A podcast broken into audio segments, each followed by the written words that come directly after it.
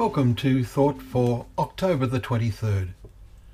Our readings today are taken from 2 Chronicles 18 and 19, Daniel chapter 1, and John chapter 19. And our thought is, He made a marriage alliance. What a fascinating set of readings we have today. They provide a multitude of thoughts. We read in 2 Chronicles yesterday of the great successes of Jehoshaphat and how the Lord established the kingdom in his hand.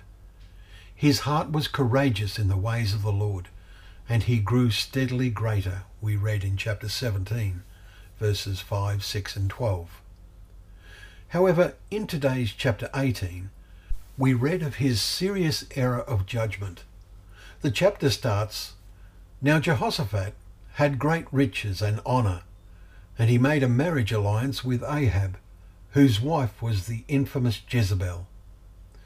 In theory, Ahab worshipped the God of Israel, but in practice, he was a man without any principles. Ahab wanted Jehoshaphat to join him in fighting against the Syrians. And Jehoshaphat says, I am as you are, my people as your people.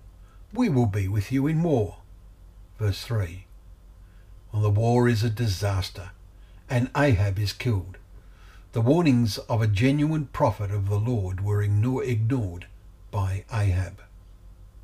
In the next chapter, we read how, when Jehoshaphat returned to Jerusalem, a seer went out to meet him and said, Should you help the wicked and love those who hate the Lord? Because of this, wrath has gone out against you from the Lord. Nevertheless, some good is found in you for you destroyed the Asherahs, or the idols, out of the land, and have set your heart to seek God. Verses 2 and 3. What a valuable lesson there is in this sequence of events. We show whether we really love the Lord or not by what we do. This shows we really mean what we say. Ahab was ostensibly an Israelite, but his actions repeatedly showed he was not one in his heart. Tragically, this is also the situation with Christianity. It is so easy to take it for granted that all who claim Christ to be their Saviour are genuine. But, as with Ahab, actions speak louder than words.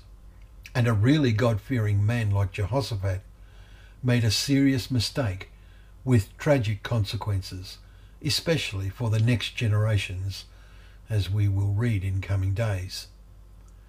Peter wrote to the early believers, telling them that having purified your souls by obedience to the truth for a sincere brotherly love, love one another earnestly from a pure heart. 1 Peter 1 and verse 22. The truth as taught by Jesus and the apostles is the foundation then acts of love built upon it, acts which must be from a pure heart. How tragic was the failure of Jehoshaphat after he said, I am as you are. His life story provides a meaningful lesson for us.